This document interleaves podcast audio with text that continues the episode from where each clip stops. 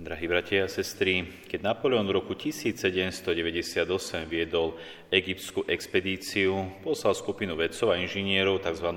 Vedeckú komisiu, aby preskúmala a zdokumentovala egyptskú kultúru, históriu a archeológiu pred jeho príchodom.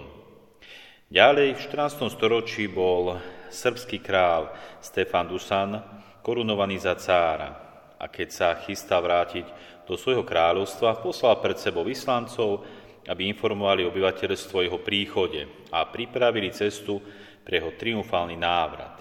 Ďalej, pred korunováciou anglických monarchov existovala prax posielania vyslancov do rôznych častí Anglicka s výzvou, aby ľudia pripravili cestu pre nového kráľa alebo kráľovnu.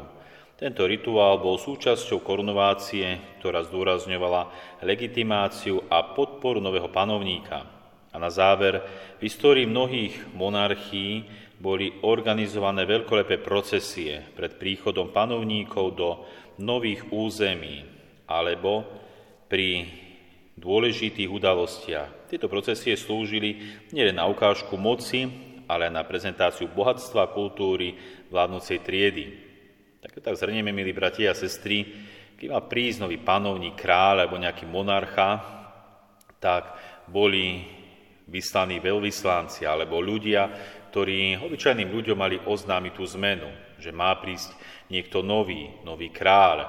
A čím naozaj tí veľvyslanci alebo tie procesie boli veľkolepejšie, tým mala byť ukázaná tá moc, bohatstvo a sila toho kráľa, ktorý má prísť. Toto sa dialo v histórii našej kultúry, civilizácie, našej zemi.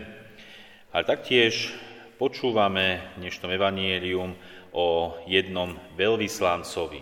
Veľvyslanec, ktorý by sme mohli nazvať, že je Ján Krstiteľ, alebo hlas volajúceho na púšti. Ten, ktorý má ohlásiť príchod nového kráľa. Nie kráľa pozemského, ale kráľa, ktorý prichádza z nebies. Kráľa Ježiša Krista. A keď tak porovnáme tento hlas Jána Krstiteľa, tak je naozaj úplne iný ako tie hlasy tohoto sveta. Tie hlasy tohoto sveta prichádzali z prievodov, prichádzali možno so súčasťou vojska alebo nejakej hudby či fanfár, prichádzali v sile a pompéznosti. No ako prichádza Ján Krstiteľ v dnešnom evanjeliu? Počúvame, že tento človek, ktorý prichádza, tak v prvom rade hlása: pripravte cestu Pánovi, vyrovnajte mu chodníky. Prichádza sám. Prichádza sám a v prvom rade hlása. Hlása, aby bola pripravená cesta Pánovi. A konkrétne aj hovorí, ako pripraviť túto cestu. Počuli sme, Ján bol na púšti, krstil a hlásal krst pokánia na odpustenie hriechov. Toto konal Ján Krstiteľ. Čiže hlásal krst pokánia. Pokánie, ktoré je nevyhnutné k tomu, aby človek mohol prijať Boha, nevyhnutné k tomu, aby mu bolo odpustené, nevyhnutné k tomu, aby prijal vykupiteľské dielo Ježiša Krista. Pokánie ako prvý krok k tomu, aby sa človek správne nasmeroval na príchod Mesiáša, čiže krst pokánia. A vidíme, že tieto slová neboli obyčajné slová, boli požehnané slová, pretože na tieto slová prichádzali k nemu celá judejská krajina, všetci Jeruzalemčania. A vyznávali svoje hriechy a dávali sa mu krstiť v rieke Jordán. Čiže tieto slova mali efekt, mali silu. Prichádzalo k nemu veľké množstvo ľudí, pretože sami videli a cítili, že Ján Krstiteľ nebude obyčajný človek v zmysle, že by si niečo vymýšľal alebo niečo nepravdivé robil. Naozaj to bol autentický veľvyslanec Mesiáša, Ježiša Krista, ktorý mal pripraviť cestu Pánovi. A vidíme, že Ján Krstiteľ neostáva iba pri slovách alebo niečom, čo konal pre iných, ale sám svojím životom a svedectvom svedčil o príchode Mesiáša.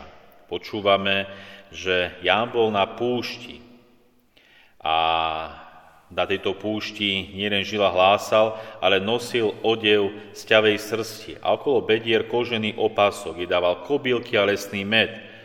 Čiže naozaj žil takým jednoduchým spôsobom. Nepotreboval byť prezentovaný on ako dôležitý, ale ukazoval a hovoril, po mne prichádza mocnejší ako som ja. Doslova nie som nič, ja nie som hoden ani zohnúť sa a rozviazať mu remienok na obuvi. Takto vnímal toho, ktorý má prísť, Ježiša Krista, Mesiáša, svojim autentickým životom, životom v chudobe a jednoduchosti, životom v pokání a odovzdanosti a hlavne svedectvu pravde. Dokázal svedčiť a hlásať natoľko, že mnoho ľudí sa naozaj dalo na pokánie a na správnu cestu, aby potom prijali Mesiáša Ježiša Krista. A tak dalo by sa povedať, Ján Krstiteľ splnil svoju misiu, urobil to, čo mu bol povolaný. Pripravil cestu Mesiášovi Ježišovi Kristovi, ktorý prišiel a vykonal svoje vykupiteľské dielo. Pán Ježiš, dobre vieme, že vystúpil na nebesia a odišiel. A taktiež dobre vieme zo svedectva slov samotného Ježiša, že Pán Ježiš má prísť druhýkrát. Príde na konci sveta, príde ako kráľ, ktorý bude súdiť a rozdeľovať jedných na pravo a druhých na ľavo, tých, ktorí budú spasení a tí, ktorí budú zatratení. A tak možno aj našou úlohou je pripravovať cestu Pánovi na ten jeho druhý príchod. Nevieme, či to bude za nášho života, alebo naozaj o stáročia či tisícročia, to nevieme. To nikto z nás nevie. No dôležité je, aby aj ten náš život svedčil o príchode Ježiša Krista.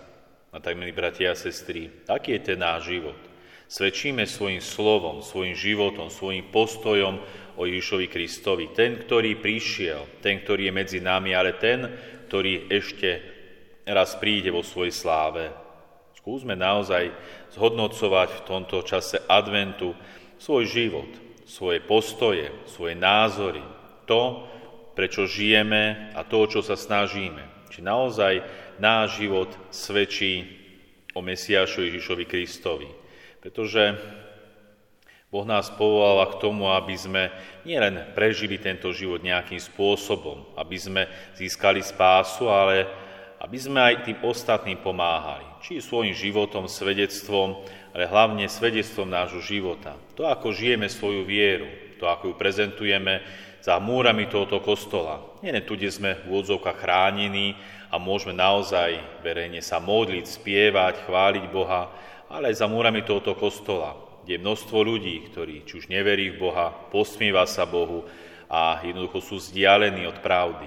Skúsme aj my, milí bratia a sestry, tak ako Ján Krstiteľ, uzobrať sa v zmysle, že budeme vnímať toho, ktorý má prísť, Ježiša Krista, aby sme aj ten svoj život tým správnym spôsobom usmerňovali a čakali na príchod, ktorý raz bude.